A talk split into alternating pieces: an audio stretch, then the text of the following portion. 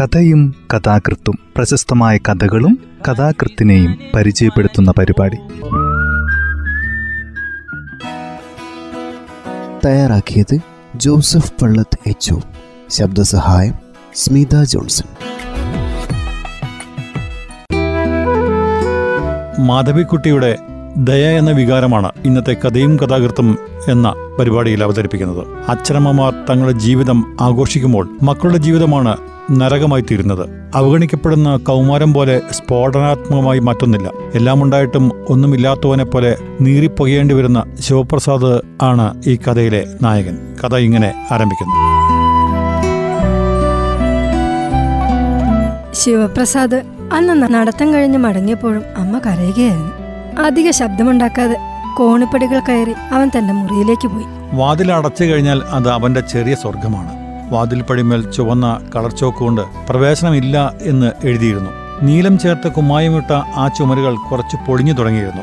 അതെല്ലാം അവൻ ചിത്രങ്ങൾ തൂക്കാൻ വലിയ ആണികൾ തറച്ചപ്പോഴാണ് ഉണ്ടായത്. ഇപ്പോൾ അവിടെ ഒരു ചിത്രമേ ഉണ്ടായിരുന്നുള്ളൂ ഒരു കപ്പലിന്റെ ചിത്രം. മേശവിരിമേൽ ചുവന്ന മഷി തട്ടിപ്പോയിരുന്നു പിരി കുറച്ചൊക്കെ മുഷിഞ്ഞിരുന്നു. എന്നാലും അവൻ ചുറ്റും നോക്കിയത് അഭിമാനത്തോടെയായിരുന്നു. ജനവാതിൽ തുറന്നു കിടക്കുന്നു. ആകാശത്തിന്റെ ഒരു കഷ്ണം ആ മുറിയിലേക്ക് തള്ളി നിന്നിരുന്നു. ഹാ എന്തൊരു കാഴ്ച. പ്രകൃതി രമണീയം. പ്രകൃതി രമണീയം. വർഗീസ് ഒരിക്കൽ ആ ജനലിന്റെ പുറത്തേക്ക് നോക്കിക്കൊണ്ട് പറഞ്ഞു അന്ന് ആദ്യമായാണ് വർഗീസിനെ വീട്ടിലേക്ക് കൊണ്ടുവന്നത്. അച്ഛനും അമ്മയും ഒന്നിച്ച് ഒരു ബന്ധുവീട്ടിൽ വിവാഹം കാണാൻ പോയിരുന്നു. വെപ്പുകാരൻ മാത്രം കോലായിന്മേൽ തൂണും ചാരിക്കൊണ്ട് വീട് വലിച്ചിരുന്നു. അയാൾ വർഗീസിനെ അടിതൊട്ട് മുടിവരെ ഒന്ന് നോക്കി. എന്നിട്ട് വളരെ പുച്ഛമുള്ള ഒരു മുഖഭാവത്തോടെ തലതിരിച്ചിരുന്നു. ഇതാണോ ശിവന്റെ കുക്ക്? വർഗീസിന്റെ ചോദ്യം കേട്ടപ്പോൾ വെപ്പുകാരൻ പിറുവിറുത്തു കുക്ക് ഹുക്ക് വലിയൊരു ഇംഗ്ലീഷുകാരൻ. വർഗീസ് അതൊന്നും കേട്ടില്ല. കേട്ടാനും ശ്രദ്ധിച്ചില്ല. മുകളിൽ ചെന്ന് തന്റെ മുറിയിലെത്തിയപ്പോൾ ശിവപ്രസാദ് ആശ്വാസത്തോട് പറഞ്ഞു. വർഗീസ് ഇരിക്കൂ ഇഷ്ട. പക്ഷെ വർഗീസ് ജനലിന്റെ അടുത്തേക്ക് ചെന്നു. പ്രകൃതി രമണീയൻ തന്നെ. വർഗീസിന്റെ ചുമലിൽ കൂടെ കൈയിട്ടുകൊണ്ട് ശിവൻ പുറത്തേക്ക് നോക്കി. പാടത്ത് വെയിൽ കഷങ്ങൾ പറക്കുകയാണ്. ദൂരെ അതിനെല്ലാം അപ്പുറത്ത് ഒരു കുളത്തിൽ ഒരു ചെറുപ്പക്കാരി നിന്ന് കുളിക്കുകയാണ്. ശിവൻ മുഖം തിരിച്ചു. വർഗീസ് ചിരിച്ചു. അനാച്ഛാദിത സൗന്ദര്യം. വർഗീസിനെ പോലെ അത്ര സാഹിത്യമുള്ള വാക്കുകൾ തനിക്കും അറിഞ്ഞിരുന്നെങ്കിൽ എന്ന് പലപ്പോഴും ശിവൻ വിചാരിക്കാറുണ്ട്. വർഗീസിനെല്ലാം ഉണ്ട്. അമ്മയുണ്ട് അച്ഛനുണ്ട്. സന്തോഷമുള്ള ഒരു ജീവിതമുണ്ട്. നല്ല അറിവുണ്ട്. ധൈര്യമുണ്ട്. എല്ലാമുണ്ട്. തനിക്കോ? നാട്ടിൽ വെച്ച് വലിയ വീടുണ്ട്. ശരി തന്നെ. സുന്ദരിയായ ഒരു അമ്മയുണ്ട്. പേരുകേട്ട ഒരു അച്ഛനുണ്ട്. ഇളം മഞ്ഞ സിൽക്ക് ജുബ്ബകളുണ്ട് വളരെയധികം കുപ്പായങ്ങളുണ്ട്. ഫോട്ടോ എടുക്കാൻ ക്യാമറയുണ്ട് നല്ല പേനയുണ്ട്. നല്ല വാച്ചുണ്ട് എങ്കിലും സന്തോഷമുണ്ടോ? സ്വാതന്ത്ര്യമുണ്ടോ? വലത്തേക്കാലിന് കാലിന് ശക്തിയുണ്ടോ? വലത്തേക്കാൽ ആ വൃത്തികെട്ട തിരിച്ചിലില്ലെങ്കിൽ ആ വലിപ്പം കുറവില്ലെങ്കിൽ താൻ ഇവിടെയായിരിക്കും. ജ്യേഷ്ഠന്മാരെ പോലെ മദ്രാശിയിലോ മറ്റോ ഹോസ്റ്റലിൽ താമസിച്ച് പഠിക്കുമായിരുന്നില്ലേ അവൻ നാട്ടിൽ പഠിക്കട്ടെ. നമ്മുടെ അടുത്ത് ഒരു കുട്ടി ഇരിക്കട്ടെ. അമ്മ അച്ഛൻ ജോലിയിൽ നിന്ന് പിരിഞ്ഞു പോരുമ്പോൾ പറഞ്ഞു ഇല്ലെങ്കിൽ എനിക്ക് സമയം പോവില്ല. അവൻ അന്നൊന്നും പറഞ്ഞില്ല. അല്ലെങ്കിൽ അമ്മയും അച്ഛനും എന്തെങ്കിലും നിശ്ചയിച്ചല്ല. അത് വേണ്ടെന്ന് പറയാൻ തനിക്ക് കഴിയുമോ? ജ്യേഷ്ഠൻ പുറകിൽ നിന്ന് വരുമ്പോൾ അവന്റെ പുറകിൽ തട്ടും. എന്താണ് സുന്ദരി വർത്തമാനം? അവൻ തലതാഴ്ത്തും അച്ഛന്റെ മരുമക്കൾ അവനെ കണ്ടാൽ പറയും. സുന്ദരി നീ ഭാഗ്യവാനാണ്. വീട്ടിൽ സുഖമായിരുന്നു പഠിക്കാലോ. സുന്ദരി തടിക്കുന്നല്ലോ. എന്നിട്ട് അവർ തന്റെ തലമുടി ചുരുളുകളിൽ പിടിച്ചു വലിക്കും. കവളിൽ മേൽ നുള്ളും. കൈവിരലുകൾ ഞെരിക്കും. വേദന സഹിക്കാമായിരുന്നു. പക്ഷെ ആ പേര് സുന്ദരി. ശിവൻ മേശപ്പുറത്ത് കമഴ്ത്തി വെച്ചിരുന്ന കണ്ണാടി കണ്ണാടിയെടുത്ത് മുഖം പരിശോധിച്ചു. തൊടുത്തുരണ്ട കവിളുകൾ ചുവന്ന ചുണ്ടുകൾ നെറ്റിമേൽ വീണുകിടക്കുന്ന മുടിച്ചുരുളുകൾ നീണ്ട രോമങ്ങളുള്ള കണ്ണിമങ്ങൾ. ലജ്ജ കൊണ്ടവന്റെ മുഖം തുടുത്തു. ആ തുടുപ്പ് ഇറങ്ങി കഴുത്തിന്റെ പിൻവശത്തേക്ക് പരന്നു. അവൻ കണ്ണാടി മേശമേൽ വെച്ച് മുറിയുടെ പുറത്തേക്ക് കടന്നു. തന്റെ ഇരുമ്പ് കെട്ടിയ ഷൂസിന്റെ ശബ്ദം അധികം കേൾപ്പിക്കാതെ അവൻ കോണിപ്പടികൾ ഇറങ്ങി. തളത്തിൽ ഒരു കസേരമേൽ ഇരുന്നു കൊണ്ട് അമ്മ എന്തോ തുന്നുകയാണ്. അമ്മയുടെ മുഖം ചുവന്നിരുന്നു. പക്ഷെ കരച്ചിൽ മാറിയിരുന്നു. അവൻ ആ മുറിയിൽ കൂടി കടന്നു പോകുമ്പോൾ അമ്മ ചോദിച്ചു ശിവൻ എങ്ങോട്ടാ പോണത്? എങ്ങോട്ടുമില്ല. ഇവിടെ ഇരിക്കൂ കുട്ടി. പക്ഷേ അവൻ അവിടെ ഇരുന്നില്ല. ഈയിടെയായി താൻ അമ്മയിൽ നിന്നും വളരെ അകന്നതായി അവന് തോന്നി. അവർ രണ്ടാളും തനിച്ചാവുമ്പോൾ അമ്മ ആ കൃത്രിമമായ ഉത്സാഹത്തോടുകൂടി ചോദിക്കും എന്തൊക്കെയാണ് ശിവന്റെ സ്കൂളിൽ വർത്തമാനം? ഒക്കെ പറയും. അവൻ ആദ്യത്തിൽ പലതും പറഞ്ഞിരുന്നു. ഫുട്ബോൾ ടീം ജയിച്ചതും തന്റെ സ്നേഹിതൻ വർഗീസ് വെള്ളിയാഴ്ച മീറ്റിംഗിൽ ദേശാഭിമാനത്തെപ്പറ്റി പ്രസംഗിച്ചതും ഹെഡ് മാസ്റ്ററുടെ മകൻ കൊൽക്കത്തയിൽ നിന്ന് വന്നതും മറ്റും. പക്ഷേ അമ്മ ശൂന്യമായ ആ നോട്ടത്തോടെ മിണ്ടാതിരിക്കും. ഇടയ്ക്ക് ഞെട്ടിക്കൊണ്ട് പറയും അമ്മയുടെ വിചാരങ്ങൾ എവിടെയോ ആയിരുന്നു. നാട്ടിലേക്ക് വരാൻ തീർച്ചയാക്കിയ മുതൽക്കേ അമ്മ മാറിക്കഴിഞ്ഞിരുന്നു. രാത്രി അച്ഛനുമായി തർക്കിക്കും. പലപ്പോഴും കരയും. പലപ്പോഴും ഒന്നും പറയാതെ തലതാഴ്ത്തിക്കൊണ്ടിരിക്കും അമ്മയ്ക്ക് നാട്ടിലേക്ക് പോകാൻ ഇഷ്ടമില്ലേ? അമ്മ സോഫമേൽ കിടന്ന് ആലോചിക്കുകയായിരുന്നു. കണ്ണുകൾ നനയുന്നുണ്ടായിരുന്നു. അമ്മയ്ക്ക് നാട്ടിലേക്ക് പോകാൻ ഇഷ്ടമില്ലേ? ഏ? അവൻ ചോദ്യം വീണ്ടും ആവർത്തിച്ചില്ല. എന്തുകൊണ്ടോ അവന്റെ ഉത്തരമറിയാനുള്ള മോഹം പെട്ടെന്ന് അവന് നശിച്ചു. വാസ്തവത്തിൽ അതായിരുന്നു അമ്മയുടെ മാറ്റത്തിന് കാരണം. അതോ എപ്പോഴും സാഹിത്യ സമ്മേളനങ്ങളിലും മറ്റുമായി സമയം കഴിച്ചിരുന്ന അമ്മയ്ക്ക് ഈ ഉൾനാട്ടിലെ ഉറക്കം തൂങ്ങിയ ജീവിതം മടുപ്പായി തോന്നിയിട്ടോ? കുട്ടിക്കാലം മുതൽക്കേ അവന് അമ്മ എവിടെയെങ്കിലും പുറപ്പെടുന്നതായിട്ടോ എവിടെ നിന്നെങ്കിലും മടങ്ങുന്നതായിട്ടോ മാത്രമേ ഓർക്കാൻ കഴിഞ്ഞിട്ടുള്ളൂ. ശിവന് പാൽ കൊടുത്താൽ അവനെ വണ്ടിയിൽ കൊണ്ടുപോകണം. മറക്കരുത്. ഇന്ന് ഞാൻ വരുമ്പോൾ കൂടെ രണ്ടാളുകൾ ഉണ്ടാവും മാംസക്കറി ഉണ്ടാക്കുമ്പോൾ പ്രത്യേക ശ്രദ്ധ വെക്കണം. മറക്കരുത്. ഞാൻ അല്പം വൈകിയില്ലേ? ഇന്ന് തിരക്കുള്ള റോഡിൽ ഒരു ടാക്സി കേടുവന്ന് നിന്നു. അരമണിക്കൂറോളം ഞങ്ങൾക്കാർക്കും കാർ ഓടിക്കാൻ കഴിഞ്ഞില്ല. അമ്മ മണം പോരുന്ന ചെരുപ്പുകൾ ഊരി വെൽവെറ്റ് ചെരുപ്പുകളിലേക്ക് കാലടികൾ തിരുകുകയാവും. അല്ലെങ്കിൽ ചെരുപ്പുകൾ ഊരി ഷൂസുകൾ ഇടുകയാവും. അമ്മ എങ്ങോട്ടാ? അവൻ ചോദിക്കും. അമ്മ അവന്റെ തലമുടി ചുരുളുകളിൽ വിരൽ നടത്തിക്കൊണ്ട് ചിരിക്കും. പക്ഷെ ഒന്നും പറയുന്നില്ല. അമ്മ പോണ്ട അപ്പോഴും അമ്മ ചിരിച്ചു. പക്ഷെ അമ്മയെ ധൃതി കൂട്ടിക്കൊണ്ട് ചിലരെല്ലാം പഠിക്കൽ കാറിന്റെ ഹോൺ അടിച്ചുകൊണ്ടിരുന്നു. അതുകൊണ്ട് സാരിയുടെ നിറുകൾ അല്പം പൊക്കിപ്പിടിച്ച് വേഗത്തിൽ നടന്നുകൊണ്ട് അമ്മ അവരുടെ അടുത്തേക്ക് പോയി. ശിവൻ ഇരിക്കൂ. അവൻ മനസ്സിലാ മനസ്സോടെ ഇരുന്നു. അമ്മ തുന്നിക്കൊണ്ടിരുന്ന മേശവിരി നിലത്തിട്ട് ചാരിയിരുന്നു. വർഗീസിന്റെ വർത്തമാനം പറയും. അവന്റെ അമ്മയ്ക്ക് സുഖം തന്നെയല്ലേ? പുച്ഛരസത്തിന്റെ സ്പർശവും ആ കണ്ണുകളിലുണ്ടോ എന്ന് ശിവൻ പരിശോധിച്ചു. എന്നിട്ട് അവൻ പറഞ്ഞു വർഗീസിന്റെ അമ്മയ്ക്ക് പനിയാണത്രേ. അയ്യോ പാവം. കുറച്ച് കരച്ചിലാണത്രേ. എന്ത് പനിയാണ്? വല്ല ടൈഫോയിഡോ മറ്റോ ആയിരിക്കും. വർഗീസ് എന്തിനാണ് സ്കൂളിൽ വരുന്നത്? വർഗീസ് സ്കൂളിൽ വരാറില്ലല്ലോ. പിന്നെ നീ എങ്ങനെ അറിഞ്ഞു? ഞാൻ കേട്ടതാ. ആ പോവരുത് കേട്ടോ. വല്ല പനിയും പിടിച്ച ഇവിടെ നല്ല ഡോക്ടർമാർ കൂടിയില്ല. അമ്മ എഴുന്നേറ്റ് വേറെ ഏതോ മുറിയിലേക്ക് പോയി. ശിവനും എഴുന്നേറ്റു. പുറത്ത് വെയിൽ മങ്ങുന്നതേയുള്ളൂ. വേഗത്തിൽ നടന്നാൽ പത്ത് മിനിറ്റിൽ അവിടെ എത്താം. വർഗീസിനെ അന്നു രാവിലെ താൻ മരുന്ന് പീടികയുടെ അടുത്ത് കണ്ടപ്പോൾ തന്നെ അവൻ നിശ്ചയിച്ചതാണ്. വൈകുന്നേരം പോകണമെന്ന്. അമ്മച്ചിക്ക് ഇന്ന് കുറെ ഭേദമുണ്ട്. താൻ വരുമോ വൈകുന്നേരം വരാം. ക്ലാസ്സിലിരുന്ന് ഹെഡ്മാസ്റ്റർ ഇംഗ്ലീഷ് വ്യാകരണത്തെ പറ്റി സംസാരിക്കുമ്പോൾ അവൻ വർഗീസിന്റെ അമ്മയെപ്പറ്റി വിചാരിക്കുകയായിരുന്നു. അവരെ പരിചയപ്പെടുന്നതിന്റെ വളരെ മുമ്പ് തന്നെ അവൻ അവരെ അറിയാമായിരുന്നു. വർഗീസ് പറയും അമ്മച്ചിക്ക് ബഷീറിന്റെ പുതിയ പുസ്തകം ഒട്ടും പിടിച്ചില്ല. ആഭാസമാണ് ഭാഷ എന്ന് പറഞ്ഞു. അമ്മച്ചി ചിരിച്ചു ചത്തു. ഞാൻ ഇന്ന് ക്ലാസ്സിലുണ്ടായ ആ തമാശ അമ്മച്ചിക്ക് കുറച്ച് ഇംഗ്ലീഷ് പഠിക്കണത്രേ. ഒരു ദിവസം ശനിയാഴ്ചയാണെന്ന് തോന്നുന്നു. അവൻ വർഗീസിന്റെ കൂടെ ആ വീട്ടിലേക്ക് പോയി. ഓലമേഞ്ഞ ആ വീടിന്റെ ഉമ്മറപ്പടി വരെ എത്തിയപ്പോൾ വർഗീസ് വിളിച്ചു പറഞ്ഞു അമ്മച്ചി ഇതാരാ വന്നിരിക്കുന്നേ നോക്കൂ. ആരാ ഇപ്പൊ വരാൻ?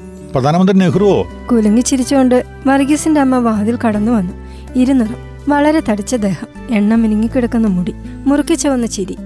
ഇതാണ് ശിവൻ. വരുവച്ചേ അകത്തൊരു ഇരുമ്പ് കട്ടിൽമേൽ പായയിട്ട് ഇരുന്ന് ചായയും കുഴലപ്പവും പഴവും കഴിക്കുമ്പോൾ അവൻ പറഞ്ഞു വർഗീസ് താൻ ഭാഗ്യവാനാണ്.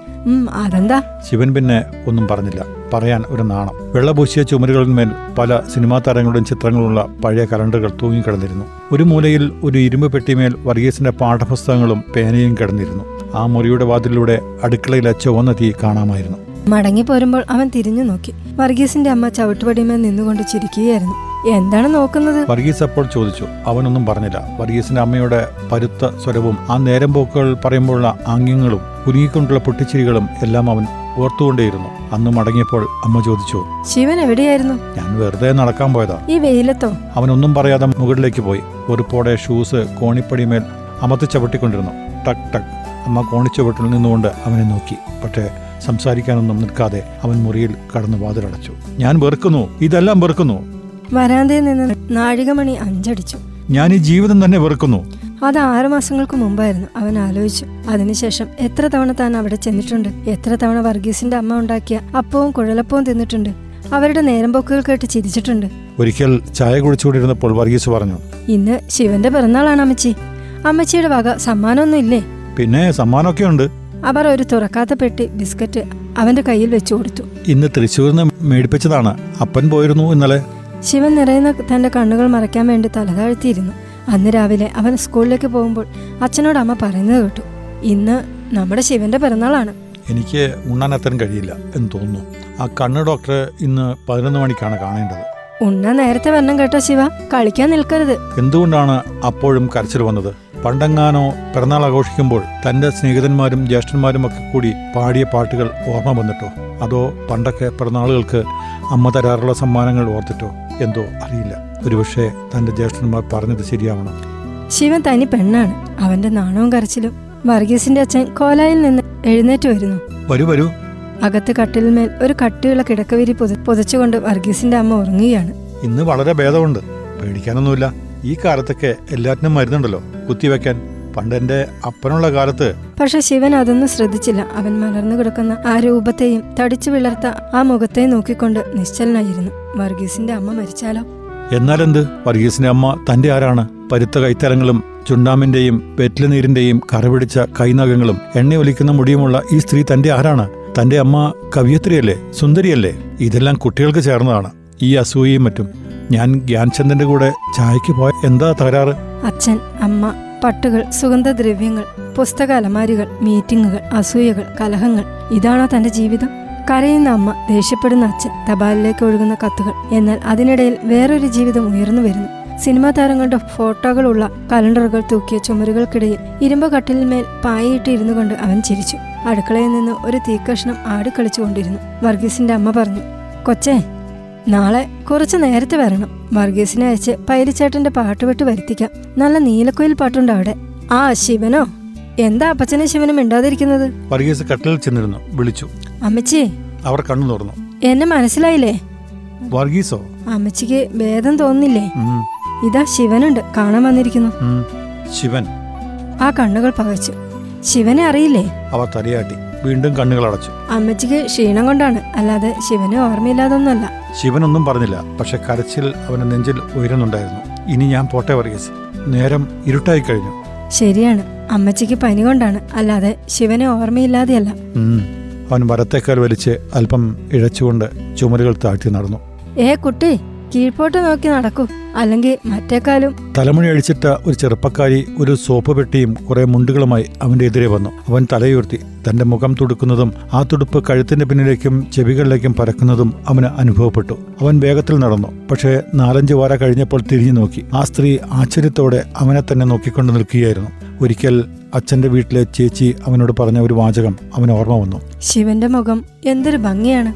എന്റെ സുന്ദരൻ കുട്ടി. പക്ഷേ അന്നെല്ലാം അവൻ അത്ര വലുതായിരുന്നില്ല. അന്നൊക്കെ രാത്രിയിൽ ഉറങ്ങാൻ പോകുമ്പോൾ തൻ അമ്മയെ ഉമ്മ വെക്കാറുണ്ടായിരുന്നു. ഇല്ലെങ്കിൽ അമ്മ വിളിച്ചു പറയും അമ്മേനെ ഉമ്മ വെക്കു ബേബി.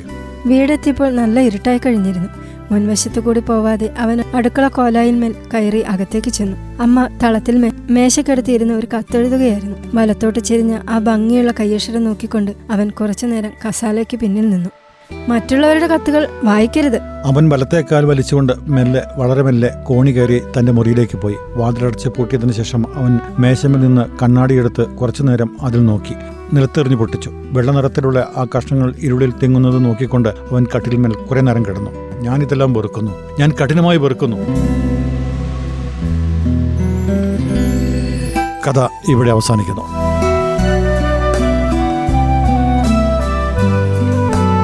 സ്നേഹവും സാന്ത്വനവും കിട്ടുന്നത് വർഗീസ് എന്ന സ്നേഹത്തിന്റെ ഭവനത്തിൽ നിന്നും പ്രകടിപ്പിക്കപ്പെടാത്ത സ്നേഹം പോലെ നിപ്രയോജനകരമാകും തക്ക സമയത്ത് ലഭിക്കാത്ത സ്നേഹം പോലെ വിനാശകരം മറ്റൊന്നുമില്ല. ഈ കഥ അത് ഓർമ്മിപ്പിക്കുന്നു.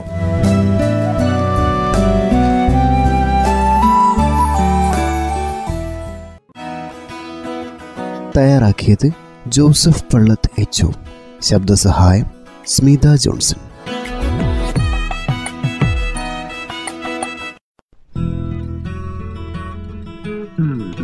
കഥയും കഥാകൃത്തും പ്രശസ്തമായ കഥകളും കഥാകൃത്തിനെയും പരിചയപ്പെടുത്തുന്ന പരിപാടി.